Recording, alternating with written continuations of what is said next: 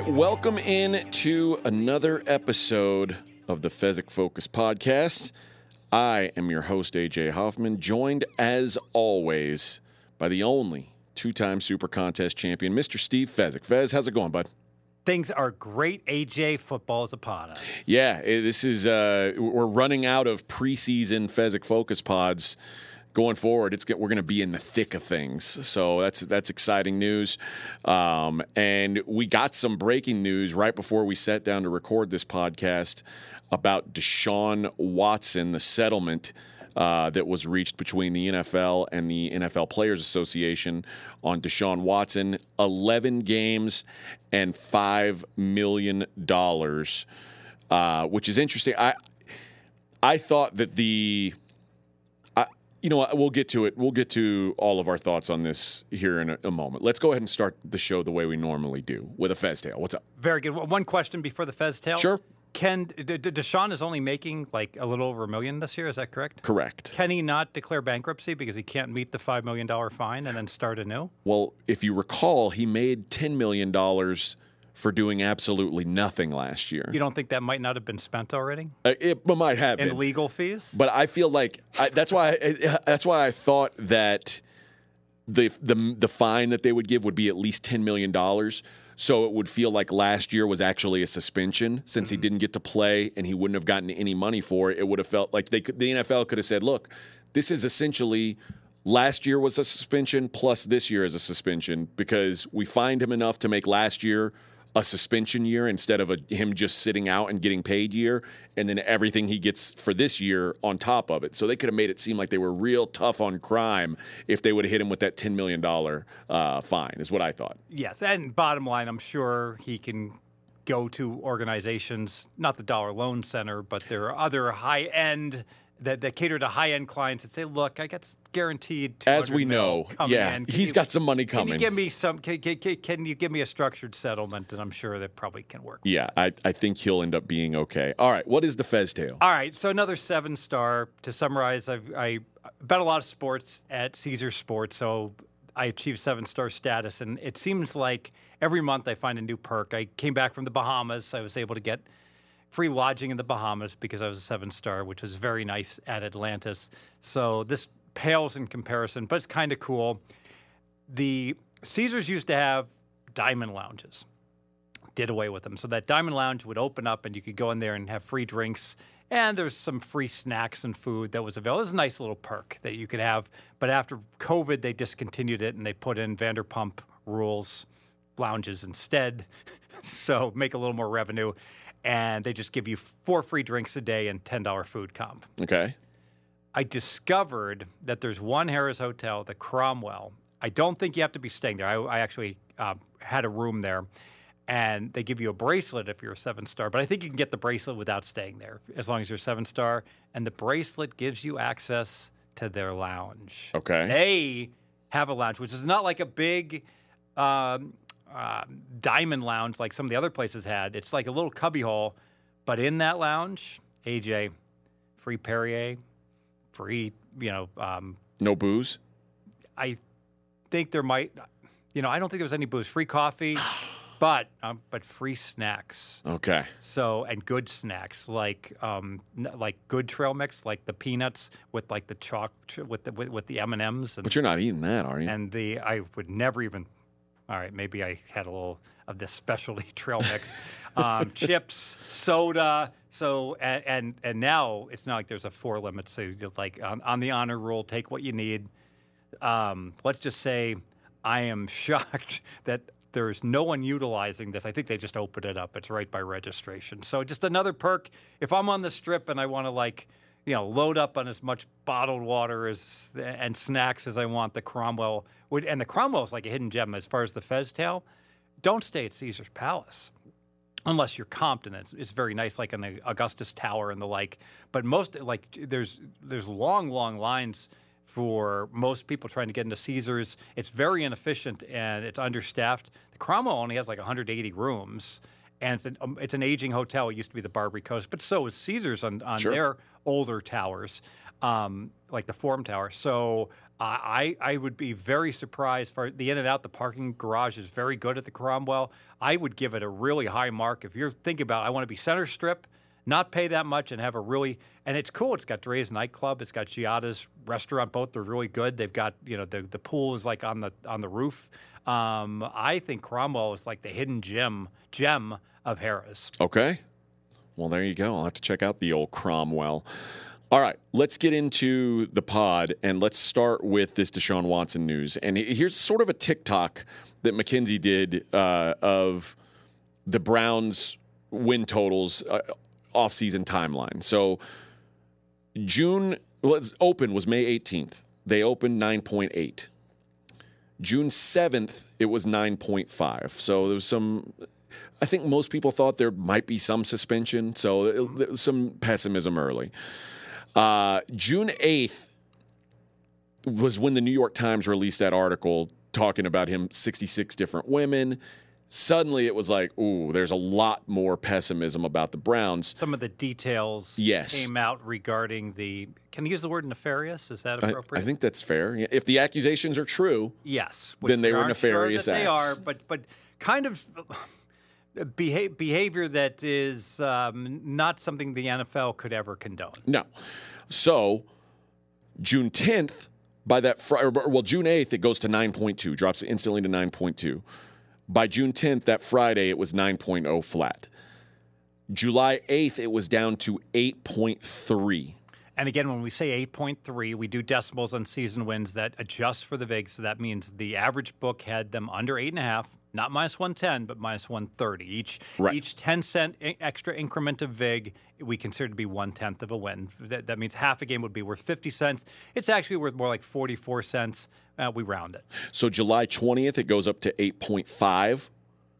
And then August 1st is when Judge Sue Robinson says 6-game suspension, 9.3. So there's a spike in optimism about the Browns. And let me put a big fat asterisk on 9.3. One book opens 9.5, DraftKings. One book opens 8.4, Circa. Obviously, that's pretty profitable middle. People play the over 8.5. They play the under 9.5. I would actually say, like 36 hours later, I would say it had settled in at around 8.9 would have been my settle point. Okay. Just because I was betting both sides. So I think I'm uniquely qualified to be really aware of exactly what I would consider the market to be. And obviously there were some books that were 9 and there were some books that were 8.7 all over the place. So a few days later, the NFL says we're going to appeal this thing. That 9.3 or 9 point whatever you think it was, 8.9 drops to 8.6. And then we've been in a holding pattern. Until this morning. And I would say, and the 8.9 down to 8.6, basically, six. Initially, it's going to be more than six now. It's going to be six. Goodell's glad to be done with this, and then the narrative became, nope, six is not going to be enough. And this was just a wild goose chase over at Nakatomi with this this former judge and whatever the heck she was doing, because that was irrelevant to everyone else. And once the terrorist got dropped onto the police cruiser, welcome to the party, pal. Yeah. It's going to be more than 6 games. So the question was, and Circa took it off the board this morning and has since reposted, and they posted it at? 8.05. Over 8, minus 115. Well, actually, we heard it opened it under 8. Yes. Minus 115. Right, so they opened 7.95. First bet on over 8 at Circa, and that could just be someone scalping. It could be another book that has 9 for all I know, that people are playing both sides. But, I got to give accolades. And by the way, I met with Matthew Metcalf over at Circa. Tremendous person to talk to. Gave me, I would say, almost an hour of his time. Talked about a variety of topics and... I know that they, Circa, were down much more in the Browns than everyone else when that 6-game suspension came out. Like I said, they dealt the Browns 8.4, DraftKings 9.5. Every other book was higher. While Circa gets the last laugh, they get a bajillion dollars on over 8.5 plus 110. And that doesn't look very good anymore, those bets. And by the way, for those of you who are schedule watching, Deshaun's first game back after that 11-game suspension will be at the Houston Texans where I'm sure he'll get a very, very warm welcome from Texans fans. No doubt. So, yeah, a lot of interesting parts in this. And it's funny because my initial thought was, I guess since the appeal happened, since the NFL said we're appealing, my thought was it's going to be a full season.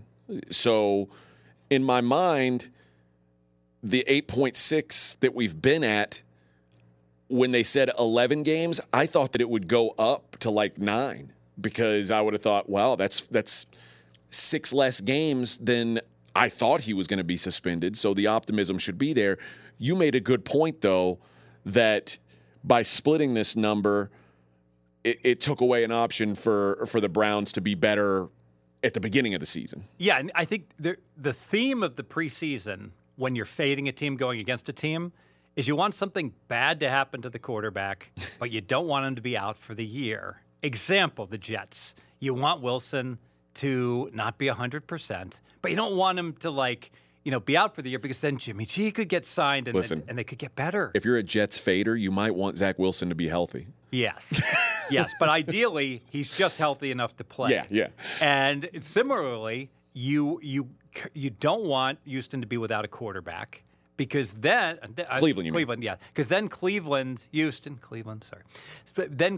will go out and maybe get Jimmy G and not be, have to go with a below-average quarterback for 2/3 of the year. But here, this 11 games is as bad as it possibly could get. If you bet Cleveland over, this is the worst news that you could, because he wasn't going to get suspended for 14 games. Right. It was going to be 12. I guess he could have gotten suspended for 12, but anything more was going to be the season. Just, yeah. So this is almost the worst possible scenario where now you're saddled with bad quarterback play for 2/3 of the year.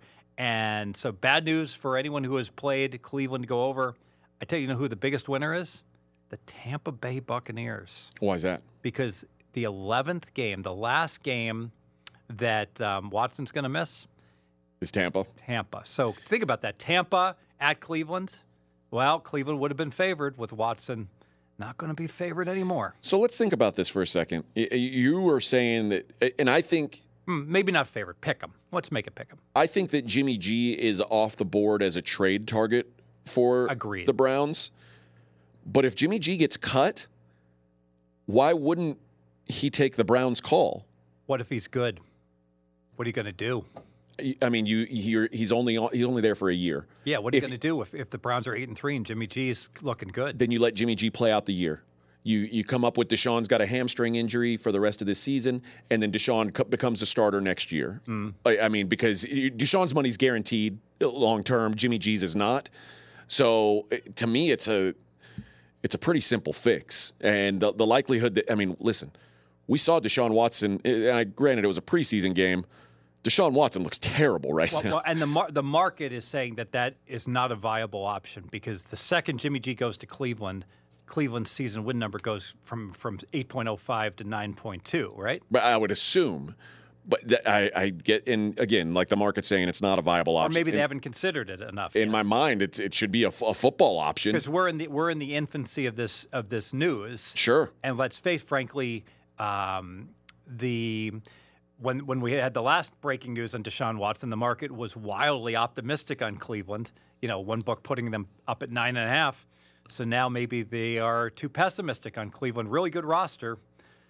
We will see. The wild thing about this is that I guess going from 6 to 11 is noteworthy. I mean, it's a big jump, 5 extra games. But I would have thought that after, Roger Goodell was throwing around predatory and egregious behavior and things like I thought there was no way they could even settle. Because I wonder what this, like, didn't they say the settlement offer before anything happened was 10 games? Is that right? And Deshaun passed on that. And now, I mean, obviously a lot's changed since then, but it's just, it's confusing to me that they would, that 11 is the number they fall on. You said you would have laid big money that it would have landed on an even number. An even number. It just seems like why 11? Yeah, why it doesn't make a whole lot of sense. 10, 12, those seemed all very viable. You know, I've lost a lot of money on big bet. I bet will a game land odd or even. And in all sports, you know, someone help me out there. It's possible I'm wrong here. Bowling and the like. But I think in all sports, odd numbers are more likely than even numbers. Because if two teams are tied, it goes into overtime. And then, you know, I wonder if that's true in soccer. I wonder if soccer has, because when you know, I bet soccer even scores, or I bet that's the sport that even is more common than odd, because if you count 0-0 as even, because when it's 1-0 at the end of the game, oftentimes there's a goal, and if it's 1-1, there's never a goal. Yeah, because you know both teams are. But then when it goes to the overtime, then. I don't even know soccer. I'd be very interested to see if there's more even or odd scoring. But in baseball, obviously, odd dominates games land 7, 9, 11. Yeah. And in football, odd outcomes are more likely because the game landing 3, of course, is so popular in 7. If it lands 3-7, then the final score has to be, you know, an odd score. McKenzie has he's got a good database on soccer. He's going to check that now. He's checking to see what the distribution is, odds. I'm going to predict even 54%. We'll see. Okay. Mm-hmm. All right. Edit. What else did we want to talk here? I'm sorry. Let's talk about how the markets are changing so rapidly in preseason football. We've never seen like so many dramatic line moves. Okay. And then what else after that? Where else are we looking? One second here. One second. I just sent this to myself. I want to talk about the lack of parity. There's only 4 teams that can win in college football. Okay. Skill position players. I want to summarize our pod. I want to give an advertisement to how good our pod was and to address the criticism. Okay. Yep. All right. 3, 2, 1. All right. Let's take a look at preseason and how wildly the markets have been moving with these things. You know, it's just crazy how you blink and there's 2 3-point line moves going on. This didn't used to be the case even like 5 years ago. Oftentimes you'd see what was, you know, generally the right side, and a total would be 42.5, and you'd see a little money on the under. And it'd go to 42, leak to 41.5, 41. Maybe the day of the game, then it might go down to 40.5. It's a whole new world, AJ. It is a world where you've got so many different players that are giving things out, including but not limited to our own hitman, who absolutely moves the markets hard. Myself, Adam Chernoff, simple handicap. He gives out plays. They move immediately. Right Angle Sports gives out plays. They move immediately. And just big syndicates know they're always in danger if they like a game. If they don't act on it strongly and aggressively, that's like a line from the 2004 Main Event. Greg Raymer strongly and aggressively pushes all in with his, you know, his flush draw and his overcards. So that was against Mattisau. Got to watch Mattisau get trashed by the Fossilman. But the bottom line is that you need to get your bets in hard if you're a syndicate, because all it takes is one hitman release, and that 42 is going to become a 39.5 in 10 minutes, literally. And so I've never seen anything like it before. It's just crazy how often now, like in preseason, I'll use an example. It's Thursday, and I played the Bears-Seahawks under. We talked about how, you know, Geno Smith is a good under quarterback for Seattle, much more than Drew Lock. But there's a total that, bang, it went from 42.5. I gave it out at 42.5. It was a premium play. It goes down to 39. You know, the next, like it actually had 2 drops. Immediately to 41, and then another drop immediately to 39. And I'm like, gosh, gun to my head, I'd play over at 39. So just crazy, the line. And how what time frame is that moving in? Oftentimes in literally 30 seconds. You get 2-point line. 30 seconds, you'll see 2-point line moves. And, you know, and I guess the actual regular season market, there's more money being bet. It's more of a liquid market, so it doesn't move as quickly. Mm-hmm. Like, what's the most you could get down on a preseason total right now?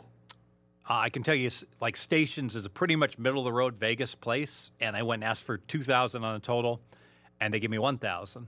So they're limited. What if I would have asked for 2,000? I didn't use my player's card. Oh, okay. I know using my player's card. I know I'm only the Station's great with me. They let me back, go to the window once, and they've told me don't bet more than once at the window, but they've never told me I had to use my player's card. So, and I know using my player's card doesn't get me anything extra. Right. So I said, didn't have my play. I did not have my player's card on me, so I asked for $2,000, and they gave me $1,000. So I think that's what the limit is for A.J. Hoffman or anybody else. And so I think that's pretty much across the board. I can tell you on the app, the MGM only takes $500. Okay. Now, I don't know what they take in person, but I know I've tried to bet at the MGM. I think I told you this. I came in and tried to bet. I think it was a WNBA game, and it was a USFL game, and they said you're not supposed to be betting in person. You're supposed to be betting the app. No one has ever told me that, by the way. But I was at Mandalay Bay, and they said that, and I was like, news to me. until I'm told, until somebody calls me at the MGM, I'll keep betting, at the window. But they say, no, you got to bet on the app. And I'm like, well, the game isn't on the app, so can I bet? And they said, yes, you can. Yes. And okay. Then they took my bet. That was odd. So they never, thank goodness, because it would have just cost me money because I was sucked so bad at the USFL. That's true, yeah. I'm sure would have lost. And I don't remember going and cashing that ticket, so I'm sure I lost. The bottom line is I think the average total is like 1,000. So if you want to get down $5,000, you better get your shoe leather out and get a workout and go to like 5 different books. The English Premier League and La Liga matches from 2011 to present, just over almost 17,000 matches. 8,468 even, 8,272 odd. So is that 51%? About 51, 52% it looks like. Even. So directionally I was right that even's more common, but it's not... Not wildly. Now, McKenzie, let me ask you, probably... I don't know if McKenzie's mic is... No, we're having issues with his mic. Yeah, so I probably what's going on is that you're getting the 1-1 game, sometimes someone scores in overtime to get you to the odd, although it's still an underdog to get there. Without that, I'm sure, like if this was just graded at the end of regulation time, I'm confident that the even would be even higher, right? Yeah, there's no overtime in these matches. The game just ends in a draw. Oh. I mean, there's always injury time. So there's extra injury time, but there's not. So what happens, like in the World Cup, then they have a 30-minute overtime. But it's only in the World Cup, because the World Cup's like a single elimination at some point. So right. they've got to find a way to settle it. But yeah, in these situations, the game's just in the. All right, draw. So I'm surprised that even is only a little bit. That's very interesting. Okay. All right. And listen, none of us here are soccer experts except McKenzie, and his mic isn't working, so that's just Yeah, apologies to everyone. I really I should know the soccer overtime rules and like, and it just goes to show you. I so rarely that I bet. And I've got a friend that kills soccer, and he swears by like live betting that when a game's basically I was biased because I know when the game is tied, no one. It's so much harder to score than once you get a team that's ahead, scoring kicks up, dramatically. But I got to be honest, part of the reason I don't bet soccer, there's just so many leagues, and like my pet peeve is, and I scream at people, I'm like the old guy, get off my lawn. It's like, they'll send something like I'm supposed to know, what league it is and where to look it up because there's like 50 different soccer leagues. All right. And like, yes, I should know who the English Premier League teams are, but I don't. All right. So what happens? Someone will send it, and I'll be like, so a 5th grader can find it. I'm screaming at them like if it's a German league or something. You got to explain to me, league, team, so like I can navigate my soccer menu, which is daunting. There's so many games out there. All right, let's talk about the pod that you and I and Scott and McKenzie did this week, where we forced the over bets. And there were a lot of people who were like, oh, well, you guys, it said don't play these bets. Why'd you give us all these bets if you're saying don't play them?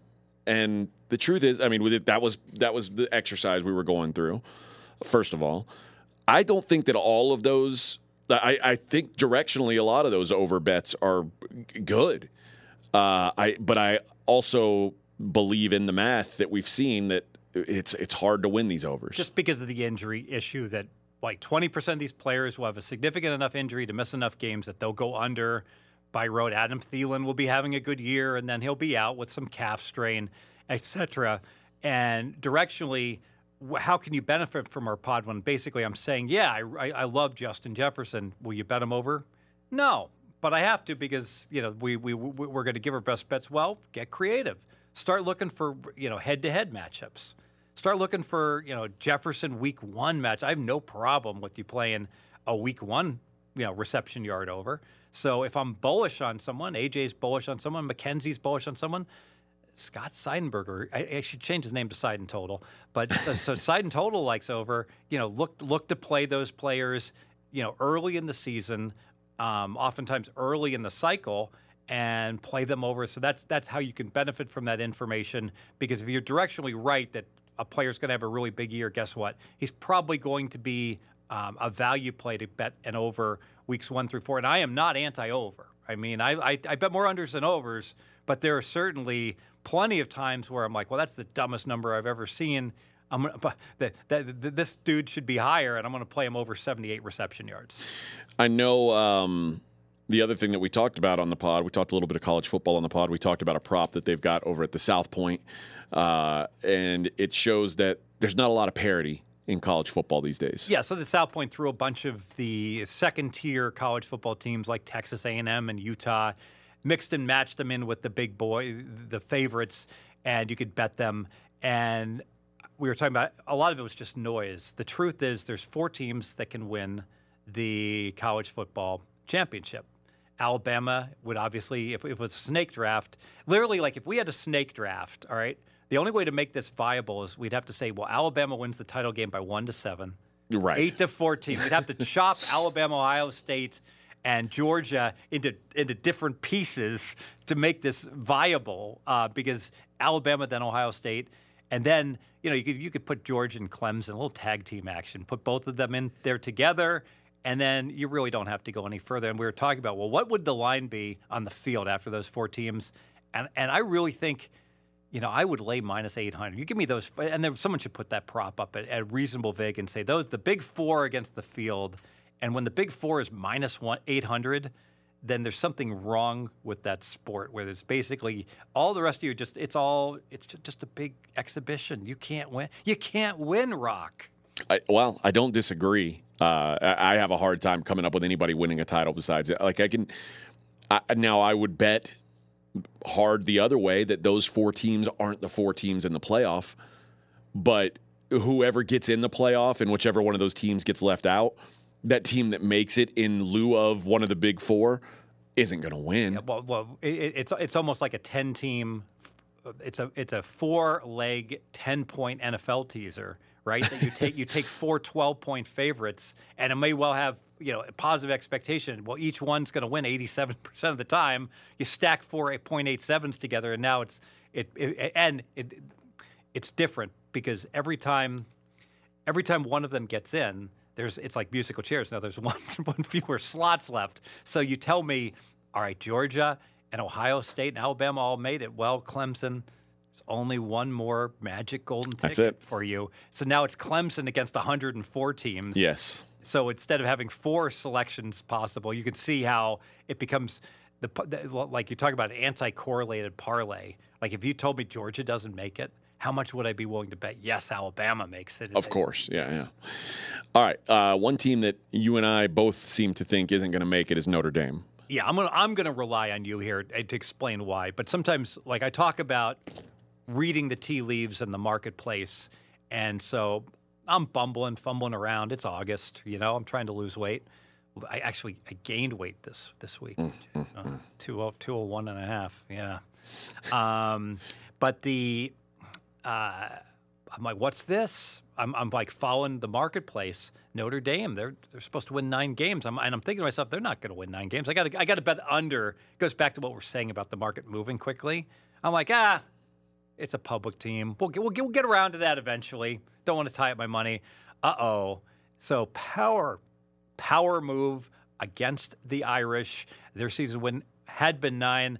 9s have almost largely disappeared, and you agree with this move, AJ. Yeah, I do. And you're going to have a hard time finding any positive stuff coming out of South Bend these days. And a lot of guys that they had basically switched positions, guys from offense to defense, they've decided to start switching back now.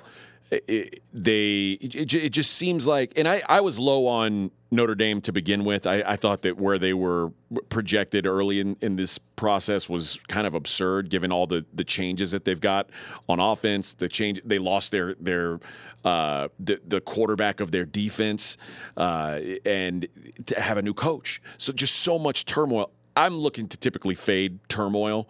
I'm fading USC this season. Mm-hmm. Same reason. It's great that you know, eventually this is going to be, Lincoln Riley's going to be a good thing for USC. But right now, there's no magic button that just gets pushed. And I guess with USC, I would use change, not turmoil, right? Turmoil implies like our boat is sinking. Yeah, I guess that's a fair thing. Yeah. So and it does until the last couple of days, it hasn't felt like Notre Dame's boat was sinking, but. It kind of is starting to feel that way now, and I think that's more a 1 year type of thing. Although our friend Brad Powers said Notre Dame's never going to win a title ever again. I agree with him on that. He says they're going to become, you know, he said that it could be similar to the declines of Army and Navy. Oh, remember when Army and Navy used to be the game of the year? I would when we were -7 years old. I'm trying to think what I would lay. If I said the next 20 years, if you give me Ohio State and Michigan, I would say there in the next 20 years, there will be zero teams from above the Mason-Dixon line that win the national title. And I'd feel pretty good about that, especially with the Pac-12 collapsing and Oregon. And, you know, they're no longer going to be really a power. Not that they're a power now anyway, but and they hadn't won one yet. So, but yeah, I would say Ohio State and Michigan, but every other program north of that middle line, everything north of the middle of the United States, good luck. It's just, it's too tall a hill to climb, I think. If we if we snake drafted the Yankees teams and we don't get Ohio State. By the way, Ohio State's not far removed from the South. You go to Cincinnati, it's a fascinating city. You know, because with Covington, Kentucky, right there, it's right across the river. It's got like what do they say? That they in Washington D.C. have all the politeness of the North and all the efficiency of the South. Okay, all combined in one city at Washington D.C. If I snake drafted, would I take Oregon, Wisconsin, or Penn State? Those would be the three that would pop into my mind. Ahead of Notre Dame? Yes. Oof. Would you put them ahead of Notre Dame? I would. I wouldn't. Yeah. I can't picture a viable road for any of those teams. Like Penn State, when's the last time Penn State was good? Joe Paterno was there the last time Penn State was like competing for titles. Their recruiting goes down every year. Did we say the same about LSU right before they won their title? When was the last time? I guess it wasn't that long. Yeah, LSU won with Les Miles. LSU won with Nick Saban. We're talking about 8 years. Yeah, it's different. Not 28. Yeah, you're going back to like the early 90s when Penn State was like a power. Mm-hmm. Now it's getting to be like where it's a generation. That's it. Penn State was a power. Nebraska was a power a generation ago. Mm-hmm. Like my kids have never known Nebraska football to compete for national titles. Could Iowa ever win a national title? No. Fake. Colin Coward once said Iowa's like the fake credit card kid, the kid that like it pretends to be an adult, but he's really not. You know, he's not 21, and it's like they pretend to be a top five team, but they're not. They got good tight ends and good tackles. They can and they got big linemen that do very well in the NFL, and their receivers run 4.7s. You know, there's certain schools. Like, I don't have the details. Like it seems like Iowa and Wisconsin always have bad quarterbacks, and yet I watch preseason football, and there's all these quarterbacks from Iowa and Wisconsin. Yeah, how do these kids get better? I have no idea. After they get out of I guess maybe because they run the ball three-quarters of the time. They never really get to display their talents. But the Notre Dame number moved pretty quickly, and it looks like it's settled now around 8.5. I mean, part of it is Notre Dame's got – they're at Ohio State and they've got Clemson. They've got two games against teams that they just can't win. So they're not in that weight class. They're at USC, which is a tough game. I mean, BYU's a tough game. There's some games on there, and then there's a few games that, like if North Carolina beat them, would you be shocked? No. Mm-hmm. But would I be shocked if Notre Dame beat them? No. I think a lot of it just boils down to how quickly do they meld. And again, I think the coaching change. I think Marcus Freeman is a good coach for Notre Dame long term, but Marcus Freeman's never been a head coach before. This is all new to him too. And I don't like. I'm a big believer in beat up on the cupcakes and give your kids some confidence. I don't like the idea of going into the Horseshoe and getting smacked around, and you could get a couple players injured, and your psyche's all banged up, and Ohio State could win that game by 40. Right? I mean, they could. Absolutely, they could. And the truth is, when they booked that game, they expected Brian Kelly to be the head coach. Mm-hmm. So it wasn't, it probably felt like it's probably a game they would be expected to lose. But if you'd taken a Notre Dame team the last handful of seasons and brought them into that game, they probably lose by 7 to 10 points. Mm-hmm. Here, I mean, you're right. They could lose by 30 points, and it wouldn't shock me one bit. So you fully endorse the Notre Dame under 9. Yes. And even at under 8.5, you'd still lean under. You got an Easter egg for everyone? You got a college football season win you can give to everybody that you're looking at? I mean, I'll go ahead and give Wisconsin again because under 9. Under 9, yeah. It seems to not be moving very much. But you mentioned them. Bad quarterback play. Graham Mertz is just so bad. It's hard for me to envision them winning 10 games. I just can't find 10 wins on their schedule. How is the Big Ten going to chop up their conference play with USC and UCLA? How are they going to not sure align everything? I'm not sure. Wouldn't that help? The West sucks, so shouldn't that help them to bring in? It should. On that side? It should, but the presumption would then be that there's a couple teams from the West that move to the East. I don't know who they would be. Mm-hmm. The East is a real problem. Or at least I guess it would be one team that moves from the West to the East. You talk about really what they should do is they've got a lot of more middling teams in the West, and then the East has the contenders and the cupcakes.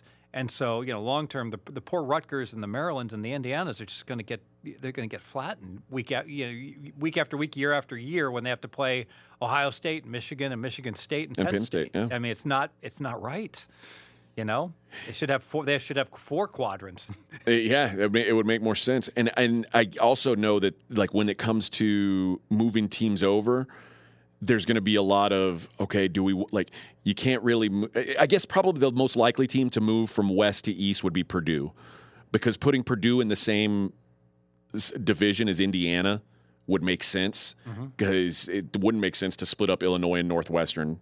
So I think that's probably the move. Is Not to mention they're kind of like a lesser Big Ten school. You could screw them over and there wouldn't be an outcry by anybody, and they probably don't have enough – clout within the Big Ten to prevent them from being, tossed into the East. Yeah. Yeah. So you move Purdue to the East, and then you put it USC and UCLA in the West, and then you've got 2 8-team divisions. Yes.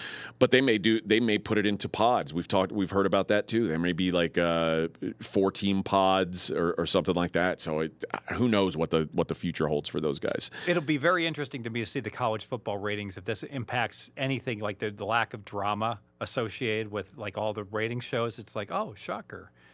Alabama's number 1 still, and Ohio State's 2, and Georgia's You're 3, never going to believe it. And Clemson's 4 again this week. You'll never believe who my top 4 are. Yes. Yeah. All right. That is going to do it for another episode of the Fezzik Focus Podcast. Do we do a best bet? Oh, yeah. Why? What am I thinking? Yeah, people want your best bet. Well, some do. Most do. That's what they're here for. There's some people that listen to the entire show. Thank you, Napa Mike. And then there's some people that just fast forward to the very, very end. And so, as long as they tell their friends, I'm okay with it. Yeah. So what's the best bet this week? Best bet, we're going to go William Hill prop. I love this prop. How could this prop possibly lose? It's under NFL futures, and then in that, on the top of the menu are matchups: an NFL team against a college football team. Georgia versus the Rams. You know what? I like Georgia. Georgia's season win number right now is 11. I like it over. I think they're going 12-0. Maybe they slip up and they go 11-1. I think 10-2 would be a debacle. That would really be terrible. I mean, they're going to win 11 games. Given their schedule, 10 wins would be a disaster. All right. So the Rams, who knows what's going on with Stafford? Although we did get some positive news from him yesterday, saying that he'll be ready to go week 1. He's feeling good, and they were just precautionary with his elbow. So they're favored now week 1? I don't know. No. Are they not? Okay. No, there's no movement. I haven't seen movement. But I think the Rams' season win number right now is 10.5, and if anything, at a few bucks, it's shade to the under. So I've got one team at 11 and one team at 10.5, and I've heard the argument, but wait, the Rams have a higher upside. They can play 17 games. The most Georgia can win is 12, And I'm like, yeah. I said, you know what? The most that Georgia can lose is 11. or is 10, one. It's real. The most. I'm sorry. The most. The basement of their wins is 10. Yeah. Georgia can lose 8 starters and they'll go 10-2. What's the basement for the Rams wins? Oh, they could go 8-9. You think so? It's possible. It happens. It happens. That's a really good team, man. You lose your quarterback, the wheels come off. If they lose their quarterback, obviously. Yeah. But yeah, if Stafford's healthy, this is a. I mean, I would honestly say I think your bet ends a push. If Matt Stafford plays 17 games, I think 11 is probably right for both teams. And the beauty of this bet is that the Rams, if they win 11, like if you bet the Rams under 10.5 wins and they win 11 games, you lose. Yeah. I know you're laying -140, but if you bet this prop and the Rams win 11, you might win. Yeah. You easily could win. You have 40% of the time you're going to win, and I think like 50% of the time you're going to push. So basically, I'm really pissed off at myself for not having played Georgia and Alabama over 10.5. Yeah. I'm desperately looking at, I know there was extra vig, but still, those were such good bets that I'm looking for desperately to find matchups or any way at this point in time when it's obvious they're both going undefeated to play on those teams, and this was the best way at it. So best bet, Georgia, heads up, more wins during the regular season against the Rams. We're going to lay -140. Okay. Now we're going to wrap it up for this episode of the Fezzik Focus Podcast. Thanks to McKenzie for all his fine work in the back. Thanks to you guys for listening and for spreading the word. We appreciate that greatly. And you know what? In fact, we appreciate it so much that I guess I should give them a little gift, right? That would only make sense. Before you do that, let me explain what you're going to do with this coupon. You have an opportunity for the greatest purchase you will ever make in the history of pregame. All right? Right now, you can get my Weekender package. And here's the beauty of the Weekender. It's too complicated for them to take out all my season win pending bets. So if you get my Weekender, you get all my best bets. Well, guess what? That includes every NFL season win bet I've made, every NFL Week 2 bet I've made, every NFL Week 1 bet I made, and every college football season win bet, including my Notre Dame under 9 that I gave out. And I shouldn't give out any more, but my Air Force over 8.5. You like Air Force over 8.5? I think I'm neutral on Air Force, so I don't know. I'd probably lean over is what I think. I think they're going to be favored in every game. So but there's many, many more that I include. So you're basically getting like 15 to 20. Season-long selections, all with my Weekender package. So I would definitely, I always recommend the annual package.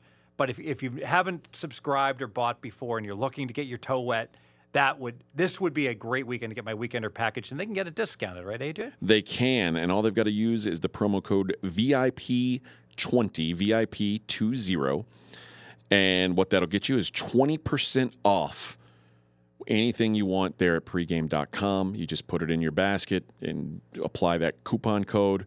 20% off. So that package that Fez is talking about, you want a season-long package, you want our combo package, 20% off all of it with the promo code VIP20. It is as simple as that.